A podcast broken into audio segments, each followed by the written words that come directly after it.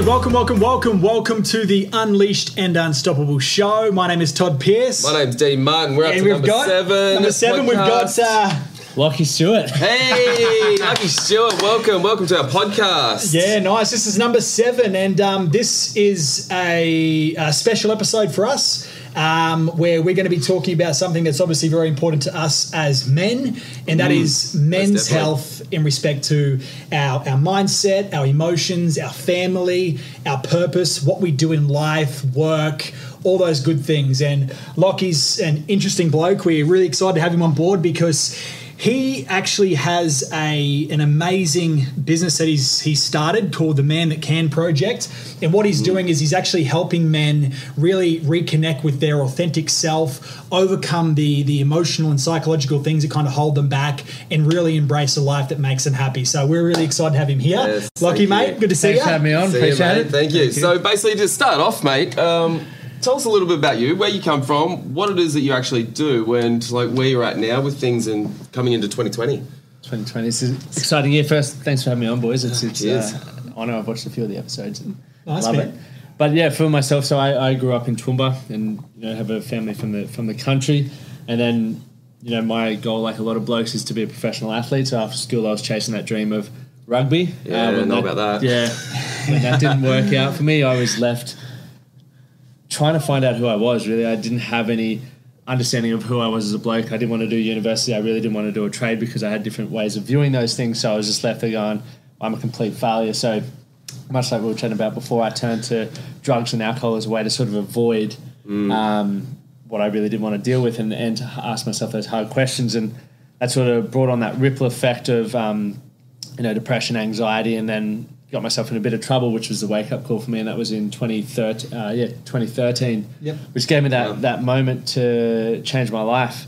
Um, not that I didn't wasn't aware of it at that time. So then for 2014, it was a good mate of mine gave me a book, and this was this is crazy because I didn't read. Right, I hated reading unless it was like a free rider magazine, free rider motocross magazine or a skateboard Yeah, magazine. so they bring the movie Yeah. out later. And there's like, so I got this book and I read it, and it was the most boring book I've ever read. The Four Agreements, if you've read it, and you guys No, read it? never read it. So who read Boy, Don Miguel Ruiz. Okay, yep. It's Cool. a really boring book, but it's really powerful. Like it has obviously the four agreements of life. And what excited me about when I read that book, for one, I finished a book, Yep. which was pretty cool.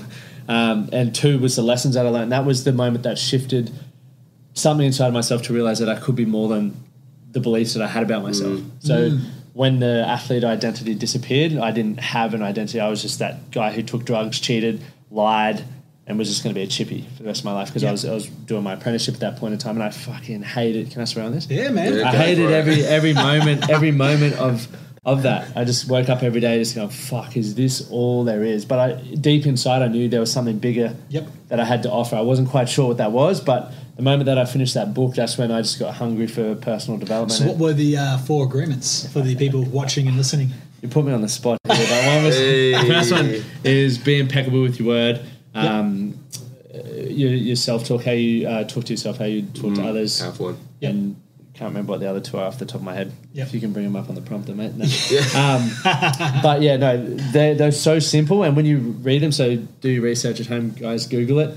Uh, you'll read it and you go, yeah, that's simple to live by. Yeah. and, you know, extremely powerful. So Yep. for me, that was a game changer. And from that, you know, I started reading Tony Robbins. I was just asking whatever, whatever popped up in a book that really excited me to learn a little bit more about, I would find the next book that could lead me to that or Nice. you know, and then obviously that then led me into podcasting and started to doing uh, listening to all that sort of stuff and that was Mind it. blown, yeah, and I, I, think I was fortunate to get myself into a position where I was just like act now and ask questions later if Yep. I didn't know how to do it. And that you know, learning through doing uh, taught me the best best way of getting to where I am now. Jump off the cliff and uh, develop your wings as you fall.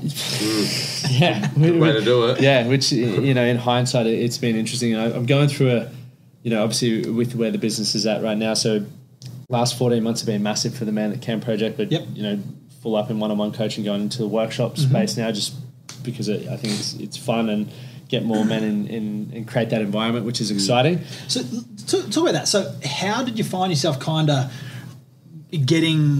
What, what kind of made the Man That Can project come Yeah. to life? What was that? Cool. So for me, it was when I first read that book, I got Yep. really excited. So you, you can go onto my Instagram and scroll back to 20. You can watch the whole journey, Yep. right? Which is cool, cool for me to look back.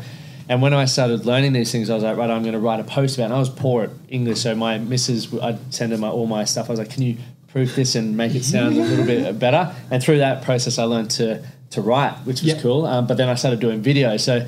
I've still got all my first videos. They keep popping up on Facebook, and it's awesome. And I'm Memories, yeah. I'm in a tradies you know, like fluor outfit, or I'm you know hiding under the job site taking a video. I'm Yeah, walking yeah. by the pool, and I'm just this angry f- young dude who mumbles, and I'm like, "This is time and money went on," and I can mumble. I look back, and I'm like, Wow. "What? You, no wonder no one could understand you, and no wonder you hated yourself. Like, Yeah. come on, bro. Like."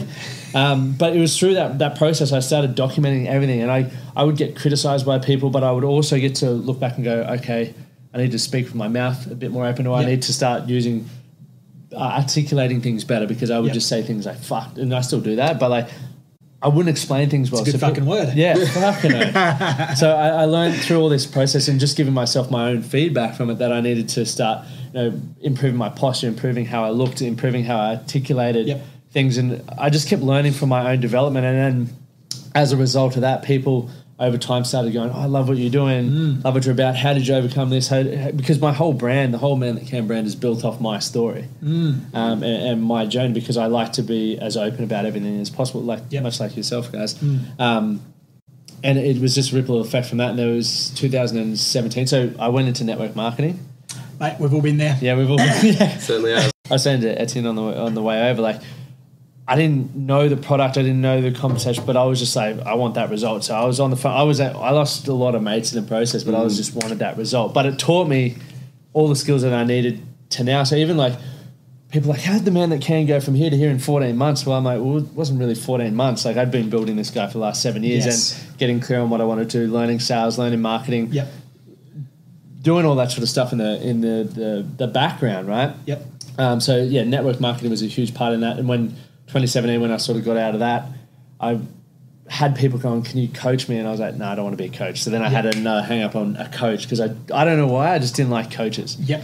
So then when they're like, "What actually are you?" I'm like, "I don't know, but I'm not a coach." Mr. Dude. And then the over dude time, I was like, right, I started coaching people and didn't have any structure. I didn't really know specifically what I wanted to give them, but was just using my experience and story. And then Yep.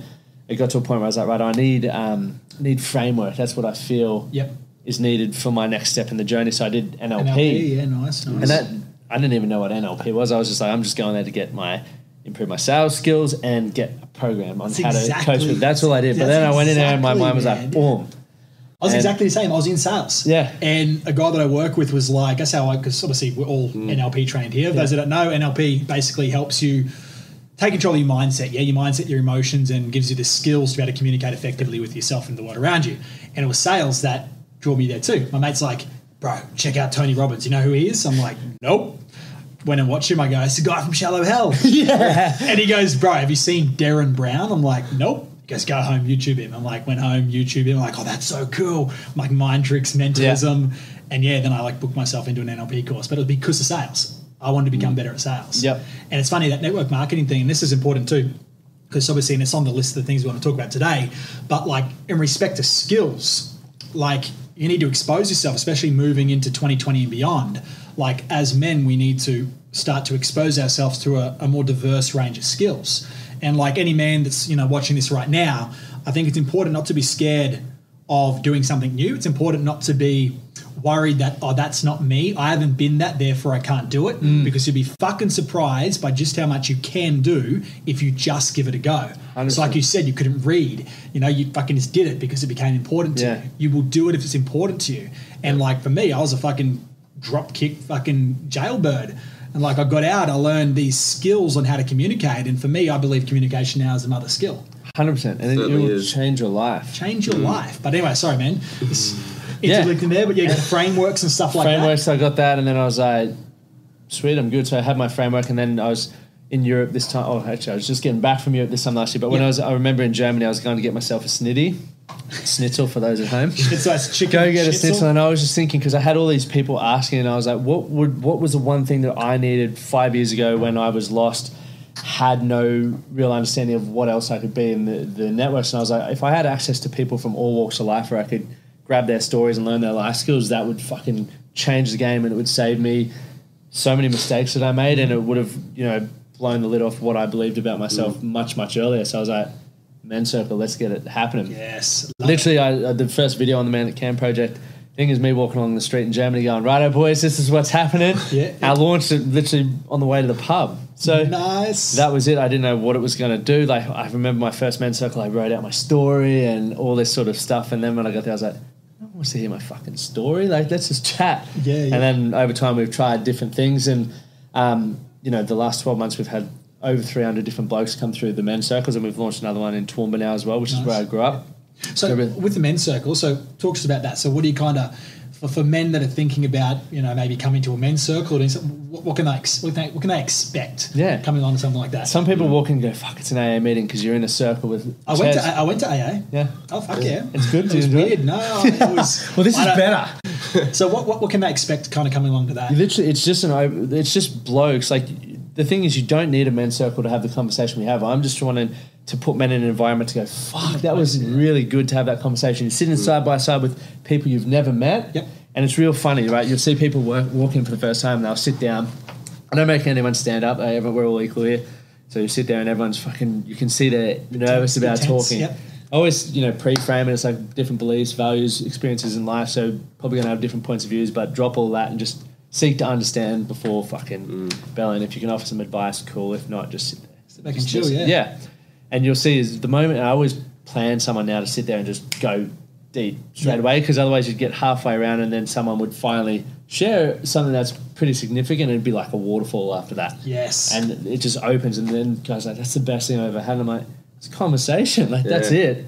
And what what I believe it brings to a lot of guys, it helps them ask better questions. They get to see a little bit of live workshopping, like me, challenging people and asking questions, and then also it allows them to get stuff off their chest, which mm. they don't feel comfortable doing anywhere else. But the, the the goal of that is to create this ripple effect where you know we can all go back to our own communities and wherever and start having those conversations, Yeah. and you realize that it's not it's not weak to talk about that stuff. It's not weak to have those uh, life challenges. It's just normal. And you, you're sitting in a room, you know, we cap it at 30. Yep. 30 guys, and you're like, you know, you've got this successful partner in a law firm. You've got people from all walks of life. Yeah, yeah, yeah. And you're like, fuck, I did not expect that from you. Or, and then you go, huh, we're all just as fucked up as each other. it's pretty man. cool. Most definitely. Something I want to point out to anyone that that, and obviously for any man, I'd suggest definitely going along to something like this with Lachie. But I think, and, and, and correct me if I'm wrong here, but my, my vibe, and like we've run many many events. I've done this for almost a decade now, and we've like had hundreds upon hundreds of people come through. You'll be shocked for the people watching or listening how easy it is to open up and be honest with someone you don't fucking know. Oh, mm. yeah. Most definitely. I just recently had this conversation with my wife. I said to her, I said, and this was tough for me to say this. I said to her, I said, I said, I find it easier sometimes to be open and brutally raw with someone I do not know than I do with with you. And it's it's it's really interesting. It's because those that are closest to us, right? They're the ones that we fear judgment from the mm. most. So, like for anyone that thinks about going here, this is a great place to be able to open up. And then, like as you said, the the subsequent effect of that is that then everyone starts to open up, and then it's like the law of association, right? You just you mm, all get Yeah. that growth, that learning, and when there's like heaps of different people in one spot with different experiences, like It's mind blowing. it's fucking yeah. what would be the main problems or reasons why someone would go to you though? the so coming along to the men's circle, most people there's like a lot of job stuff, like just feeling unfulfilled in daily mm-hmm. life. Relationship stuff is the big one, and just honest, like understanding who they are. Like we're mm. we're so stuck, mm. and I, I just it's it's sad to see because it's like obviously you know understanding how you view the world and knowing where I've come from, where you guys have all come from. It's like you know you can create change, and it's Yep. you're sitting there going, these people are at effect of their life, right? They're not taking responsibility from it. And obviously, I haven't met a lot of these guys who are coming in there, so I'm not just going to go, fucking, let's go right mm. now. Yep. But to see all these men at the effect of their jobs, their relationships, because they're not setting boundaries, they're not taking ownership for all that sort of stuff. Yep.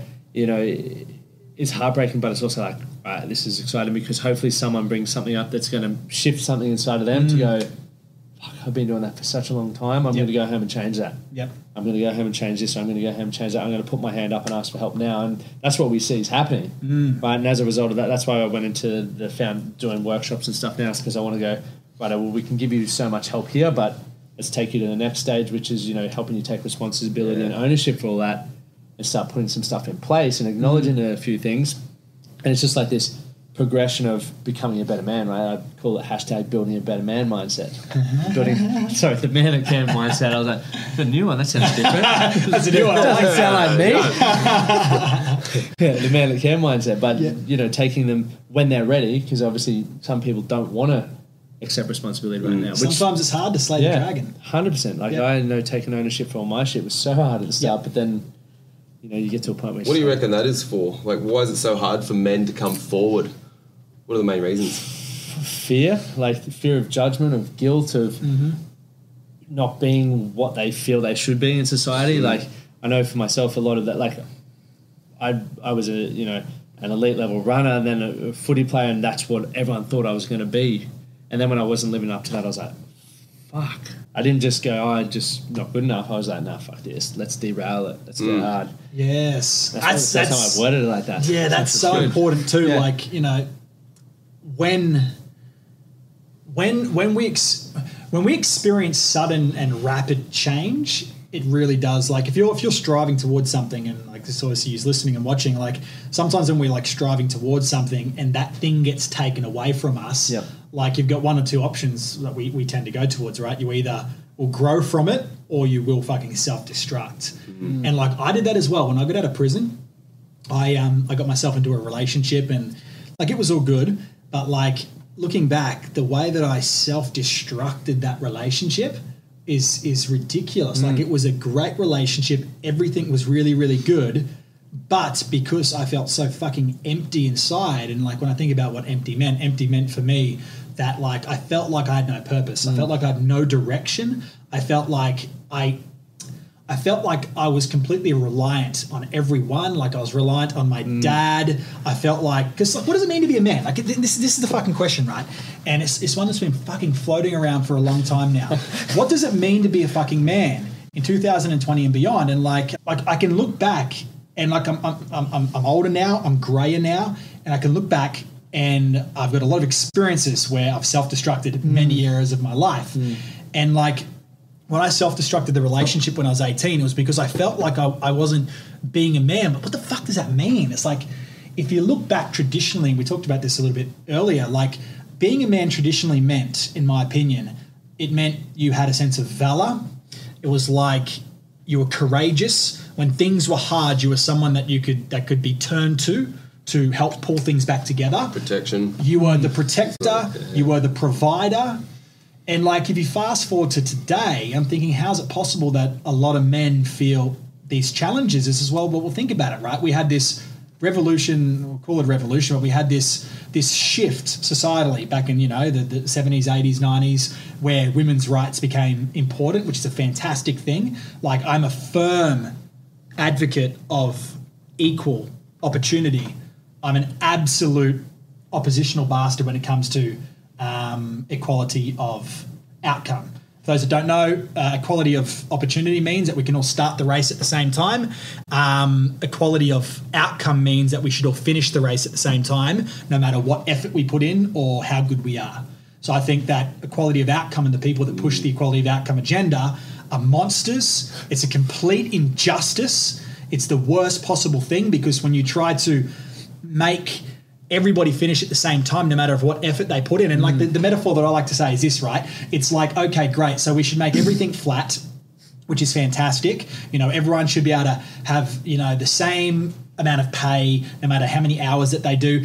And this is what this is the whole argument, right? It's like, you know, men and women get paid differently. Well, well, I watched a, a YouTube clip um, on with the Australian Parliament. I think it was this last year or the year before, where the women's rights government uh, lobby were in there speaking to the to the to the, the senator or the judge, and basically saying, "Look, here's the facts. Here's the data. Women are the discrepancy between what men earn and what women earn are right here."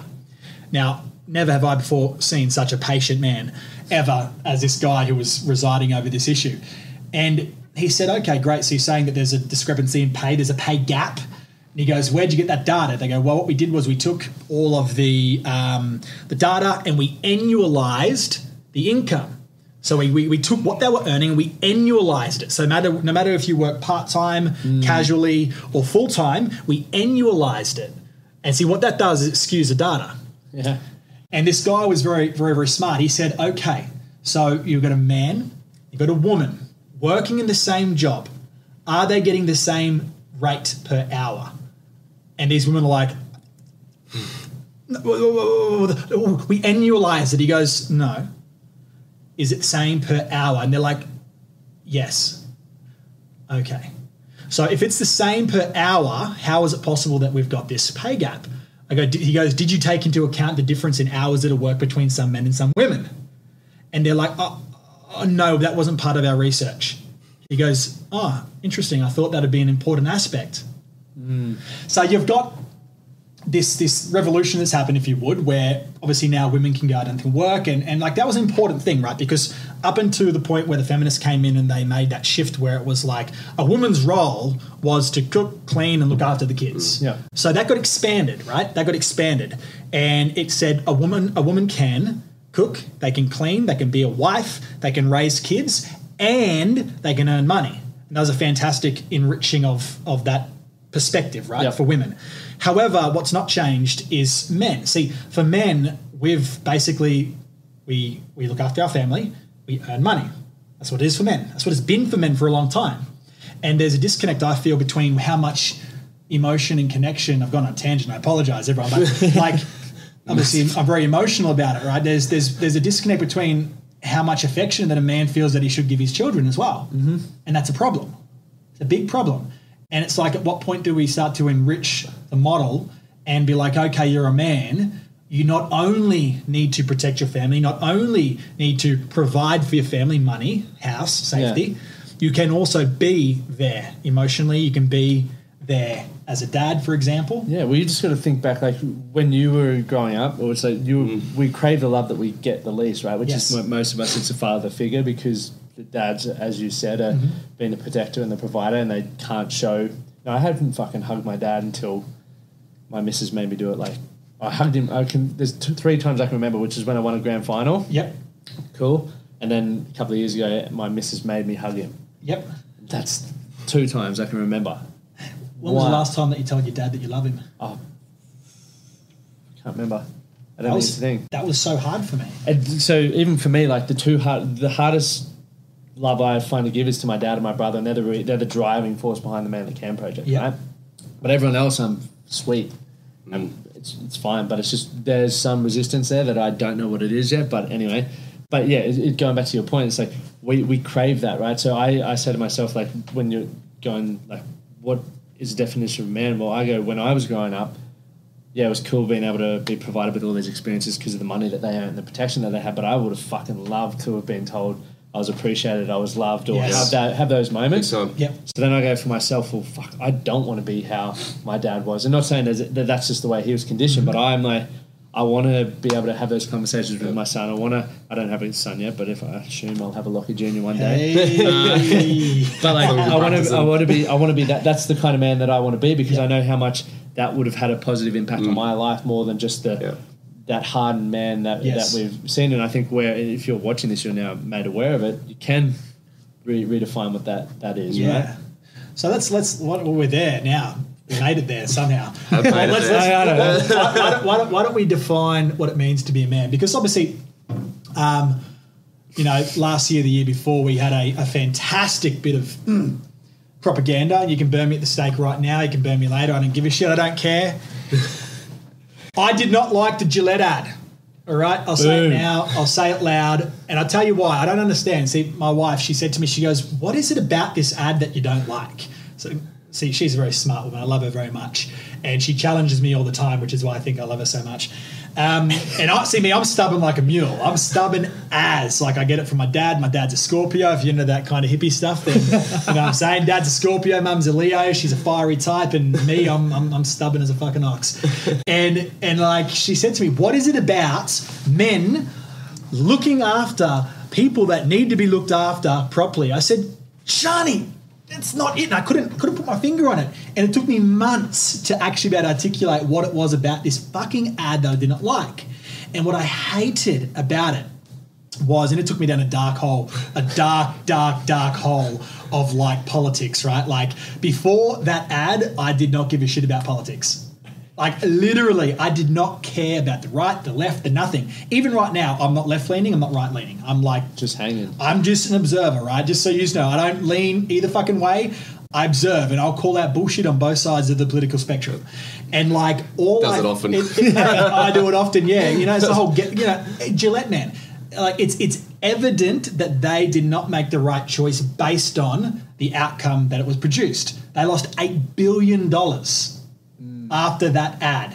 And it's like, okay, well, what the hell's going on? And I'm like, why do I have so much resistance to this? And now, sitting here now, I can articulate what it was. The fact that they tried to stereotype and cast all men as predatory, violent, aggressive people that enjoy seeing other people get hurt. Mm. That was the overarching frame that they tried to um, give. And then what they said is they said a man should be the kind of person that looks after other people, you know, is a protector. And I said to Shani, I said, I got it. I know why. I it. got it. I go, it's because they're trying to say that we're all fucking predators. We're all this aggressive person that's going to rape someone, that's going to beat someone up, that's going to bully someone, and that we're not already the protector. Uh, that shit pisses me off. And that's the reason why they lost $8 billion in revenue is because men already are protectors. We already, like, if you speak to, I don't know about you, but I don't know any fucking person that would watch two kids roll around beating each other up. I know none right? I've never met a guy that would stand there and go, "That's it, kids." but Charlie, mate, hit him in the guts. Hit him in the guts. Ch- yeah, that's it. Kick him in the nuts now. I know no one I that would do him. that. Yeah. Standing around at a fucking barbecue, turning their that, like it's the ultimate stab at m- being a man. And like we already have this fucking issue where all the schools are removing ways that boys can establish their status Yeah. and like boundaries. Like, you know, they're like rough and tumble time is absolutely do any research into the psychological literature, and you will find that all the evidence suggests that boys need the like boys growing up, we need a place to be able to test ourselves. We need a mm. place to be able to establish what's too much, what's not enough. Yep. We need to be able to hurt ourselves. We need to be doing rough and tumble mm. because we learn what boundaries are. Right, so you've got. Let's talk about what the, the conflict right now. I don't think is a crisis of masculinity or a crisis of men. I think that there's a whole heap of people trying to bubble wrap everybody and turning into this flat neutral world. and what you're doing is you're denying the fact that there is biological factors that separate men from women. You know, testosterone is a really, really big factor and it, it influences a lot of our personality. Mm-hmm. And like men naturally seek status. And when you remove the ability, like the removal of a first place, second place, third place from different activities in school is not good. Does my fucking. It's head not good. Giving everybody an award is not good. Number one, it creates the entitlement attitude where they become entitled. Oh, in school, I got a uh, a medal just because I did something, and now they're fucking thirty two years old. They're in a job and they're not making as much money as they want, and they go, oh, but why can't I get a raise? Yeah. Seriously, it, it, it's it's uh, anyway. What's your thoughts on that?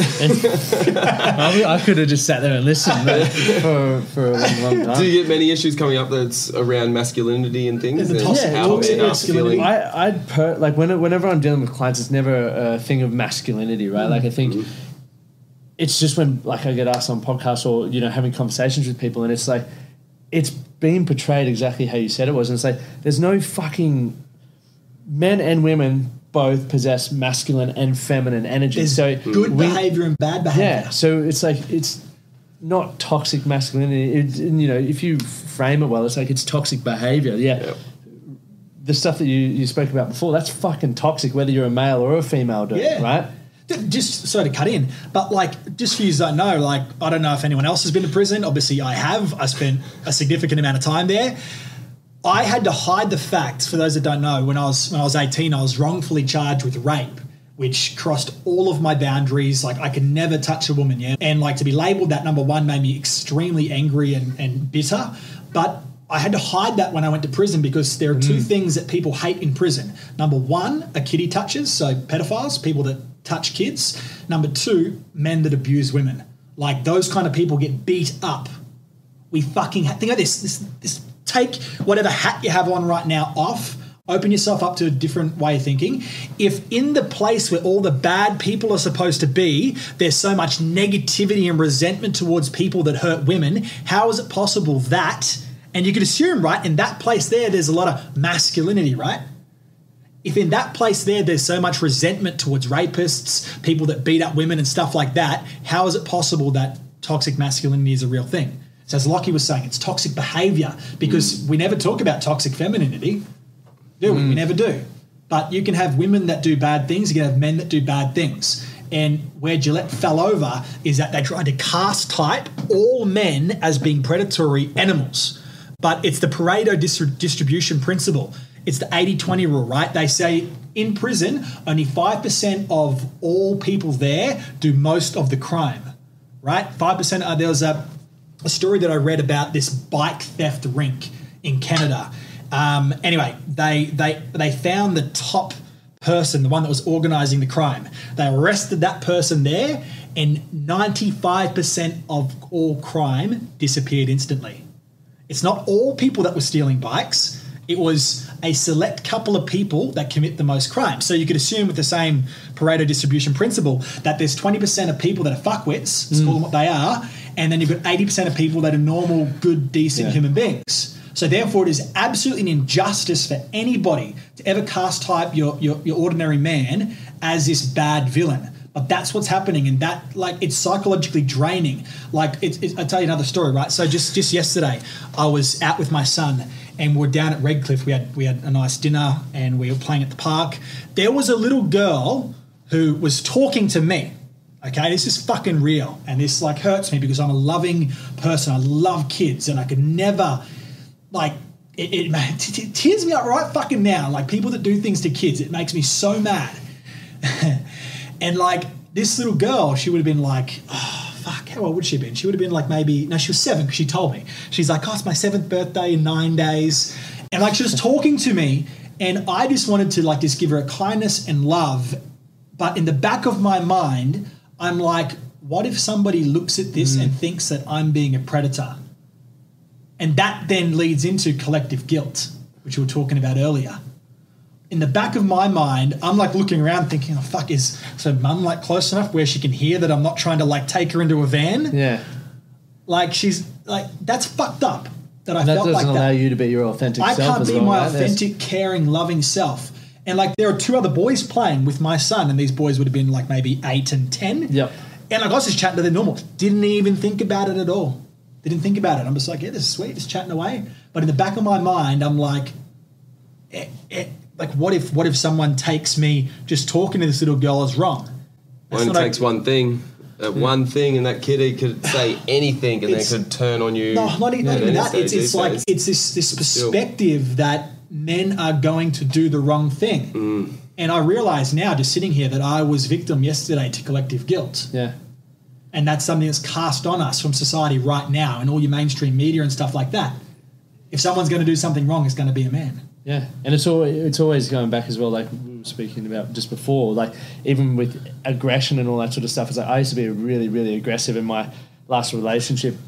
Like if I got drunk, I was so fucking aggressive and I was angry all the time, and I'd have to check phones or I'd fucking try and be as dominant as possible Yep. because it had to be my way because of my insecurities. Yes. And then, as I started learning and reading, this this realization only came to me about six months ago. But I become so weak as a man because I was scared of being masculine without even realizing it. Yep. Because I was like, if I be too aggressive, I'm going to be that guy again, which society doesn't like. If I, you know, be stern and um, really assertive with what I want, that's being that's being aggressive, and that's you know not uh, valuing my partner X Y Z. When in reality, it's standing up for what I want. And I th- we were touching on it before, but there are times where you you need to have that rough and tumble. You need to have the aggression because it's it's it's a part of who we are genetically. Yep. It makes you fucking feel good to have a yell and, Yeah. and not saying doing it in a bad way, but like you choose your moments. But even doing that, like Yeah. as just for, for blokes, like and you like for blokey blokes, you'll you'll completely understand what we're talking about right now. For those that maybe because like I understand completely, there are some men that are more masculine, there are some men that are more feminine, and, that that's doesn't okay. discredit you being a fucking man. that Like, doesn't matter. yeah. That's I mean, okay. yeah. Like it's completely fucking okay. Yeah. And it's like in, in respect to like how is it possible that men and I'm just thinking like, my mind's just going where it's going. Sorry, I'm, I'm, just, I'm thinking about misogyny now, right? And I'm thinking, okay, so how's it possible that because my, my sister, she's a vegan, and that should kind of say it all. Joking, I love you, I love you. Um, I'm joking, but I'm serious because veganism is obviously an ideology, and ideologies have different interesting things about them. But point aside, Megan is, is very, very opinionated, and that's great. I always love people challenging my ideas because it makes me rethink things. Um, but she's like, almost all men are the ones that do all the crimes. And it's it, it, it, it, statistically speaking, it's accurate. But here's the thing, right? So if you think about aggression, so if you've got 10 people in a room, and if you're looking at who, who's going to be the most aggressive, you've got six of them are going to be men. They're going to be more aggressive than the women. So four women in a room out of ten, four women will be aggressive, six will be uh, will be the men. Yep. Now that's insignificant on a small scale, but what happens as you start to scale out? You've got a thousand people in a room. You've got 600 men who are going to be aggressive. 400 will be females. You scale it out. You've got a million. That's 600,000 men. And you've got 400,000 women. Now that's where it starts to become obnoxiously disproportionate Yep. because it's not the middle ends of the spectrum that are where things are noticed. It's when you go out to the extremes.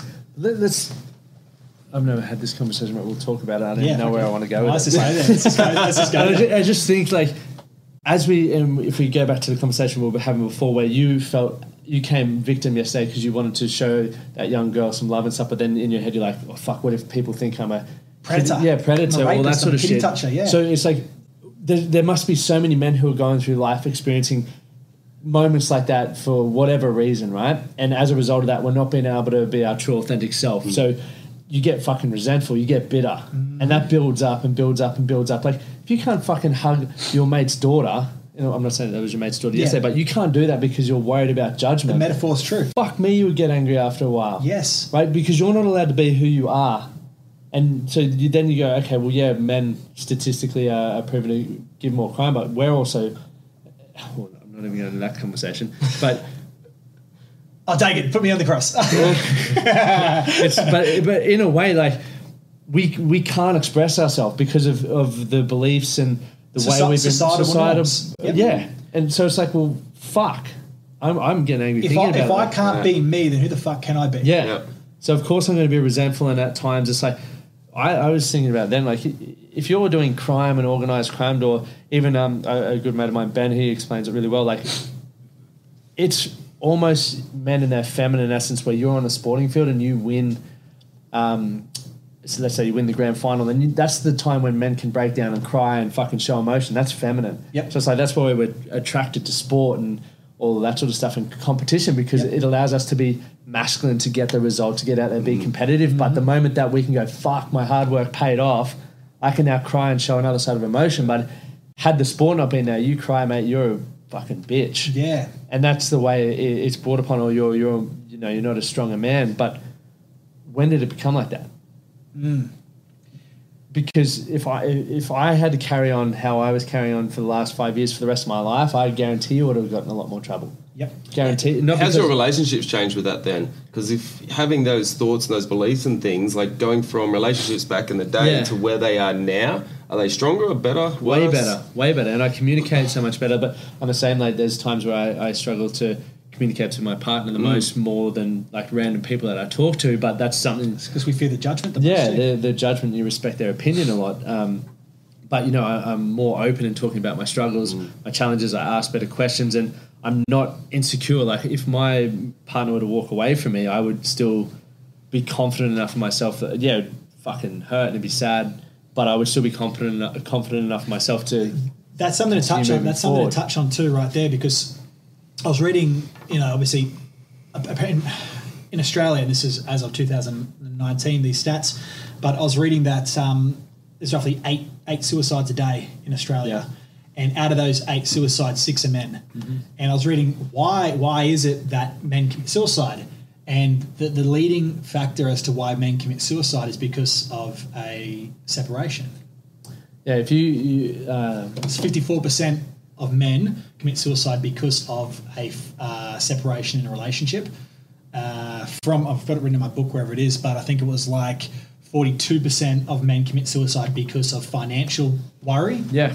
and then the next one after that was conflict in a relationship at like 32% or something Mm. like that. Yeah, if you, I think it's with the Australian Mental Health Forum or whatever, their report card from the year, like you can read that. And for me, like the, the benefit of reading that, those other stats, it's like, well, fuck, if you're one of your mates, this is good things to look out for for your, your buddies. Is like, if a mate's just going through a relationship breakdown or if you know they're doing it tough financially, fucking like, hang Have on, 'em. yeah, have the chat. because- Statistically speaking, yeah, and you think about how many people are struggling financially. There's a lot of people, and then as men, we are the guys who are like, "Fuck, I'm supposed to have it." I know. I my missus supported me for the first four years of our relationships. Yep. That hurt my ego massively. It's embarrassing. because I'm supposed to be the guy who's supposed to be paying for dinners, supposed to be paying for that. I couldn't do that.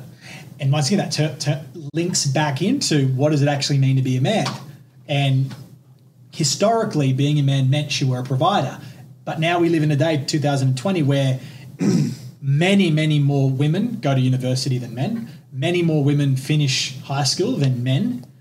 A lot of women are actually like statistically speaking, if you want to play the equality of outcome game, then there'd be a focus on making sure that you know what there are just as many men going through university as there are women. That there are just as many men finishing school as there is women. But that's not where the focus is, right? That's not where the, the media puts the focus. They put the focus on the inequalities in regards to the minorities because that sells more. Well, yeah. This is just talking again, but like, if we've got more women going into the workforce, which I think is fucking awesome because they got different ways of looking at Yes. things and solving problems, which is amazing. But we're not conditioning the men to go, okay, well, maybe my role in this relationship is to step back and be the stay-at-home dad. Yeah. And If that's okay as Like, well. there's all of them are awesome. Yeah. But there's still a lot of men who struggle emotionally to connect that way. They go, fuck, well, I'm not supposed to be the stay at home dad, but, you know, that might be what your arrangement is in the relationship, which is fine. Mm-hmm. But how, where's the education for men to go, but if I want to be a parent, like women are nurturing, caring, and a lot of, Yeah, so I sort of thought right there, for, for, just just just for men that are in that situation there and happen to be listening to it, like if you're in that situation and that's okay, then obviously start letting it be okay. Yeah. But if it's not okay, you need to learn how to communicate that with your partner. Exactly. It's you. You get to set the boundaries. You get to decide what. And it's going back to what does it mean to be a man in 2020? It's like you get to fucking decide what that is. Mm-hmm. right? Because everyone's different. Like you, the way you're brought up, the way you're brought up is mm-hmm. completely different to how I was brought up, and we've all got a different ideology of what that is, mm-hmm. and we've all got a different ideology of what that wants to be. Just Yep. like we've all got a fucking different way we want to live our life. Mm. There's no one size fits all model, and it shouldn't be said to be like that. Like it- mm. that's why so many people are fucking unhappy, and so many people are confused because it's like if you're not, you know, it's black and white. It's if you're not doing this, you're not a man. If you're not doing this, you know, you're, you're not a provider, you're not protected. This is, and but meanwhile, there's all this space here where we want to be sitting. Mm. And the moment that we give people permission, or we give ourselves permission to go, fuck, that's fine. I want to sit here. Yep. This is what it means for me. Then that's fine. Mm. But there's, it's just like black or white. Yep. People are not fucking black or white. Like it's, we're confusing individuals. Like if you were to, Oh, Yeah. if you were to sit hundred people in this room, you get hundred different perspectives of the world, views of the world Yep. and ways you outcomes you want to have. 101, you've always got one split personality. Yeah, Yes. true, true. It's like, but that's the reality of it. Yet we sit people in a classroom and go, "This is the only way." Yep. And so you've got ninety nine people going, "Fuck, I don't fit into that. What's wrong with me?" Mm-hmm. And then we go, oh, "I need to fit into this, so I'm going to start being someone I'm not." Let's talk about school because I just uh, you just triggered a thought. So something else, some, something else that's interesting that's happening too, and I, I was reading. Go all day. mate, just triggered it. Just triggered it. So I was reading a uh, a post written by a man. I can't remember if he was in Australia or not, but um, he's a teacher. I- from memory, this is from memory, guys. Um, from memory, he's in grade school, primary school, from from zero to seven or whatever it is. Um, anyway, he was talking about how hard it is to be a teacher today, and how he feels like he has to be very, very careful with how he shows discipline to kids. He was saying that he feels really, really awkward sometimes being in a classroom. This kind of leans back into that collective guilt, that thing that I was, talk- uh, I was talking about with that girl. Yes, Yeah, it's yeah, kind of similar. Like he feels uncomfortable sometimes being in a classroom alone with just one or two students. Yep. And as a result, there's like this pressure to just not be a teacher anymore. And he was saying, I sometimes find it hard to, to communicate this too because I don't even, I can't even explain what this pressure is. It's like this this thing that's pushing down on me. And then I started to look at the statistics and found that there is a, a, a really, really low amount of male teachers in the system these days. Yeah. It's predominantly female. And whilst that's not a bad thing for, for females being in a role, it's 100%, and once again, the psychological literature points to this. Evidence is there. This is not my opinion, this is facts. Men need male teachers in order to strive more. Like there's a lot of data that shows that when when boys have a male teacher teaching them, they actually learn more, they perform better, and they've got that that good rail. Like I remember in, in, in high school, right? There was a guy, Mr. Boyd. Mr. Boyd, if you listen to this. You're awesome. You're awesome. He used, to, he used to put shit on me. He used to like he- he'd put, he'd put me in place, right? Like he wasn't scared to. He'd put me in place, and I loved it. I Yeah. thrived for that. Like we are uh, we, we are hierarchical, right? Yeah. And there are people that want to make everything flat. Those level six, they, Yeah, make- yeah. they want to make everything flat. Yeah, And and and the fact is is that human beings are hierarchical in in in, in essence. Like we we organize ourselves in hierarchies, and the worst kind of hierarchy is a hierarchy that's based on tyranny. So like it's raw dominance and it's corrupt and Yep. it's just disgusting. That's the thing that the, the left fight against. That's the thing that those level six fight against. However, good hierarchies are hierarchies of competency. And like as a mm. kid, like I was when I got that, and I was, there was Mr. Boyd, and there was another guy. I can't remember what his name was. Anyway, he, he used to drive around in like all the sports cars. And he was so cool. Yeah, yeah. He was like the cool teacher, and he was just like, I was like, fuck, oh, you're just so awesome. You're so cool. He had muscles and stuff, and I- I'm like, this is the coolest teacher. And he too used to put me in my place. Like I don't even know what that looked like today. I don't even know what that would look like to have a teacher put a kid in their place. But all I can say is it was the best thing ever because i other people would not put me in my place and I'd walk all over them. That's it might, yeah. I got a lot of respect for teachers having to do that because they don't get a choice of who they work with. As well. Yeah. Like fortunately for us in the mm. coaching position, say I only work with people I'd have a beer with. Yep. Because I know that like if I'd have a beer with you, I can tell you how it is, and you'd probably respect my opinion, as Yep. opposed to just someone going, I like the way Lachie sort of. I'd love to get the result that Lachie can give me, but then, you know, you you communicate in a way that they don't fucking like, and all of a sudden you've got yourself a. a an intense argument on your hand that you don't want to have, right? Yep. So that's why, like, fuck being a teacher. That would I got a lot of respect for it, but you have to put, and that's the whole point of progress and having outside help and having a mentor, having a teacher is because they see the world or see you in a different light that you may not be aware of, and that's why, like, I have, you know, we spoke about um, uh, your environment earlier, but it's like having people in your life that put you into place because I I've got this view of myself, and a lot of the time I'm like, fuck, I'm doing quite well, and people are like, dude, you've been the most antisocial motherfucker for the last three weeks. I haven't seen you, so it's good having people put me in place. But Yeah. if someone else, like, there's certain people that if they said that to me, I just tell them to get fucked. Yeah.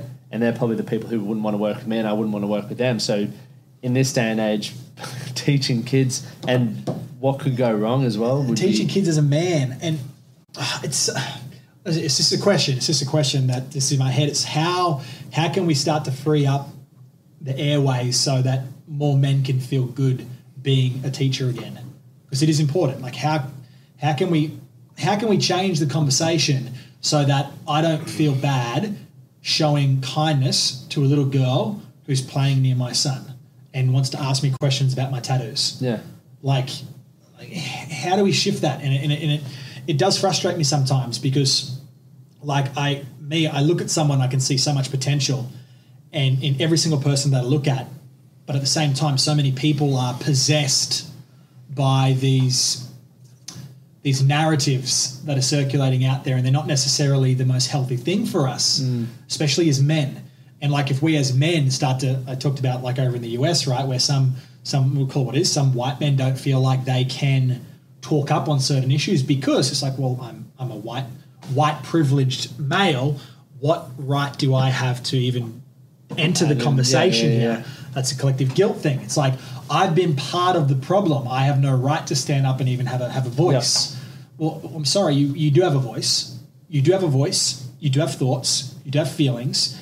And every single time that you're not authentic and not real, and you don't respect that you've got those thoughts and those feelings, you're, you're shutting off a piece of yourself. And it, it gets to the point where it's like that pressure cooker where like you, you resist it, you deny it so much. You know, denial's not just a river that runs through Egypt, and it, is, it just explodes, right? So like men, we need to like let this out. So we've kind of gone a couple We of places. have. Let's let's let, let's talk about emotional fitness because I got it written up on the board. There. So You've got three minutes, mate. yeah, yeah, yeah, right. Beautiful. This is so good. So obviously now we're, we're talking about emotions and men exploding. So based on the work that you've done so far with men, with the Man That Can project, what's what's kind of what kind of issues are men having when they come in with like their emotions and stuff like that? What kind of things do they share? They just can't communicate what they're they're experiencing, or they feel guilted by having certain emotions. Right? They Such as, can you give me an example? anger. Like anger is a massive one, but also then um, not being able to express who they truly are, or the, the, the fact that they don't know who they truly are because they've set themselves on having a certain career, and then they become, let's say, Todd the lawyer. Yep. And I go, "Who are you? I'm a lawyer." Or Yep. what do you do? I'm a lawyer. That's, give me a bit more than that. I have fucking no idea. I know I go to work from seven in the morning till seven at night, and then I eat dinner and go home. I'm like, cool. And so it's like for them, the frustration is the fact that they don't know anything outside of that. Yep. So you know, through that's why like even having men at the men's circle and just stimulating conversation and seeing how other men got through that or what other men are doing in, in different stages of their life because you know you've got and I'm guilty of this like when I before I had money I was like I've got to fucking grind it out and do whatever I can to get money and then you get money and you go it's not what you thought it was going to be right? Yeah. and it's, there's all these people who are striving for money and they uh, we've got people who have companies come you know worth millions of dollars and they're the most chilled out people with their time. They're like no I went for coffee today did lunch was with my kids and you're Yep. like wow that's pretty cool. So but they're the ones who also go I read a lot. And I was uh, you know trial and error uh, spent a lot of time working out what life wants to look like for me. And I, I've done the same. Like my non-negotiable is I never want to sacrifice my training or my relationships. Like granted goes in waves but it's like I'll get up and start work at 5 5.30 try and finish around 3 3.30 go to the gym for one to two hours and then try and switch off like Yep. that's what the discipline I'm trying to trying to get in and around that. So then there's men who sit there and they'll go, you know, I can't can't tell someone who I really am because I'm worried about judgment. And you're like, well, tell us. Yep. And they're like, I'm missing that. And everyone's like, I fucking did that. I've had those thoughts. I've done this. And then they're like, sweet, I'll go share that with my network. Or then, know, they've got this just deep aggression for the world. It's like they're at effect of everything that's happened to them. It's like this happened because of this person, or this job's got me stuck here, and you're just sitting, you're listening, you're listening, and someone will give perspective, and you're like, you're at effect of everything that's happening to you. Yep. The moment that you decide, you know, you can leave your fucking job right now, you can leave that relationship right now, but you're choosing not to. Hmm. And there's so many blokes that are frustrated by that because once again, we have to hold up a certain uh, stereotype, and we can't can't peel away from that. And it's going back to there's, you're either this man or you're this man, rather than the grey area, which is where a lot of us fit.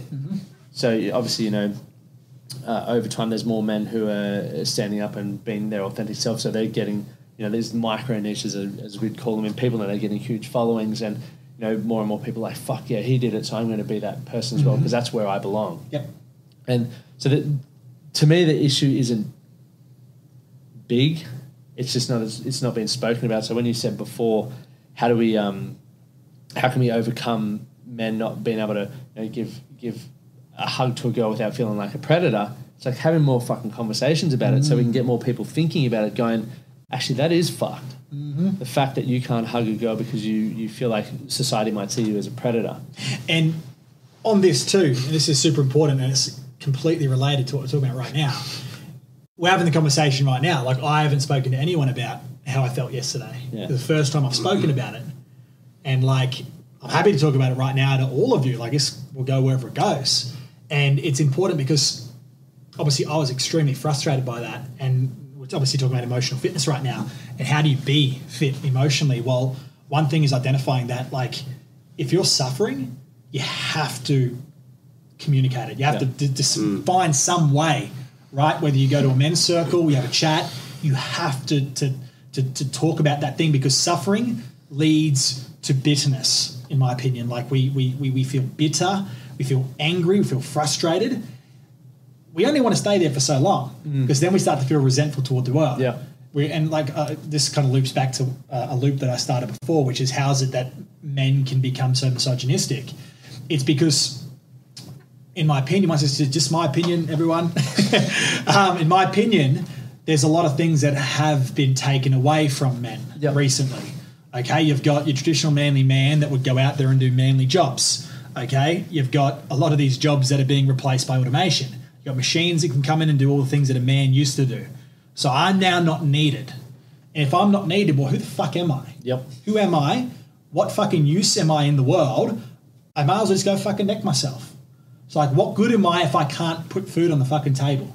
So then there's like this this bitterness and resentfulness that that starts to grow, and like, cause like I, I sometimes hear like men say things about women that aren't necessarily best, and like I don't know about you, but like I used to be like that when I was younger. As I'm now once I get a bit older, a bit more grayer, and I started to express my emotions, what I found is that the the, the charge that actually created that resentment disappeared because like you have to remember if you've got like resentment or any kind of negative feeling towards a thing there's something under there charging it.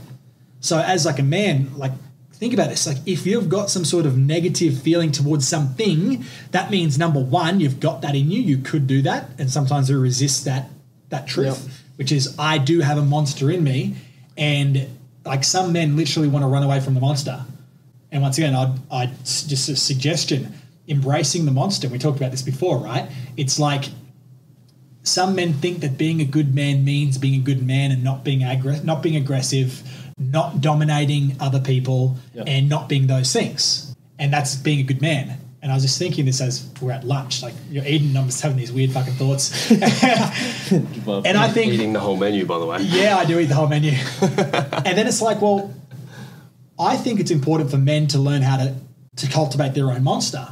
And what I mean by that is not being a monster going out there and doing bad things, but accepting the fact that you can be a monster, but you choose to not. Yeah. And that's very powerful because there are some circumstances, right? Like two of the biggest reasons why people go to therapy, um, like going to see like a clinician, like a clinical psychologist, something like that, would be number one, they've got depression or anxiety issues, but number two, assertiveness training. So learning how to be more assertive. Assertiveness for women is often quite low, but there are some men that also don't know how to be assertive. And like, why is that? Well, it's possible that they didn't have a, a father role model growing up. As a result, they didn't learn how to be assertive. So there's that whole element there too, where there are some men, there are some men that need to learn how to control the monster, which I was me. I, I was that, and it sounds like you were Yeah, kind of a bit like that too. So we need to learn to control the monster, and in and of itself, my opinion is that when you learn to control the monster, when you know that you can do bad, when you know that you can hurt someone, but you choose to not, for me, that's you being a good good person. Yeah, which even like I suppressed it to the point where I, I fucking was just craving the people from my past because I just wanted that fucking grunge back in my life. That- yeah, my that- life felt so fucking polished that I was like, wow, it's good, but I'm fucking bored. Like, That's really just- good. It's not about resisting it. It's just about accepting Yeah. I've got this in me. And I fucking love Being aware more Yeah, as well. Yeah. hundred percent. If you don't, if you never, if you never do any self reflection, then you're never ever Mm. going to be able to grow. Most definitely. And Mm, is a good one to wrap up anyway. Let's do it trying to wrap because uh. I certainly am. So if you're watching this and you are feeling along the same pathway, you've got a belief or an opinion of your own, let us know. Have a comment, write into us, let us know. You can also reach out to Lachie. Where Actually, can Lachie, mate, where, where can we find you, mate? Where can where can people find you? Uh, Instagram's where I'm most active at Instagram. at Lachlan Stewart, or you can go to the man that can project.com. Beautiful. You heard it there. The man that Facebook too, can where are you? Yeah, on Facebook as well, the man that can project. The Man that Can Project. Anyway, guys, we um Let's leave it at that, hey? just go with a bit of timekeeping here, right? we got the Gustavo over Keeping here. the tangents on track. but thanks a lot, Lachie, Thanks, for Adam. Appreciate coming it. out and chatting Thank with you. us. Awesome, guys. Th- And, Thank you very um, much, guys. So, once again, like, subscribe. Any man that you think needs to have a listen to this, geez, any woman that you need to know, this Just is anyone. anybody anyone. that wants to join the conversation. Because once again, as as Lachie said, the way that we start to change the things that are going on is by having more meaningful conversations. So, reach out, have a chat, take care. We'll speak to you all soon. See you guys. See you guys.